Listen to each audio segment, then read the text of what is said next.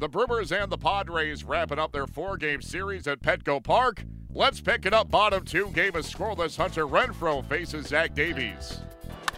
Line drive to left. He might have given up another run, and he has. A line shot out of here for Hunter Renfro, and the Padres have a 1-0 lead.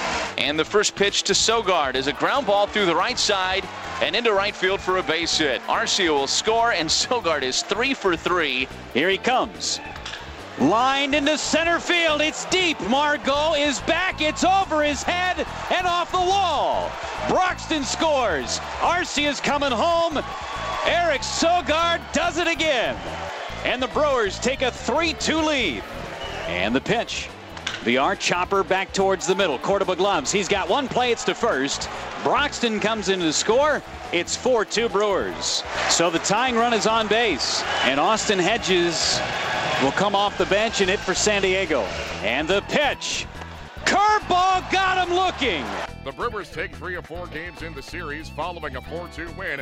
Eric Sogard turned in his second career 4-for-4 game. The other one came on Tuesday.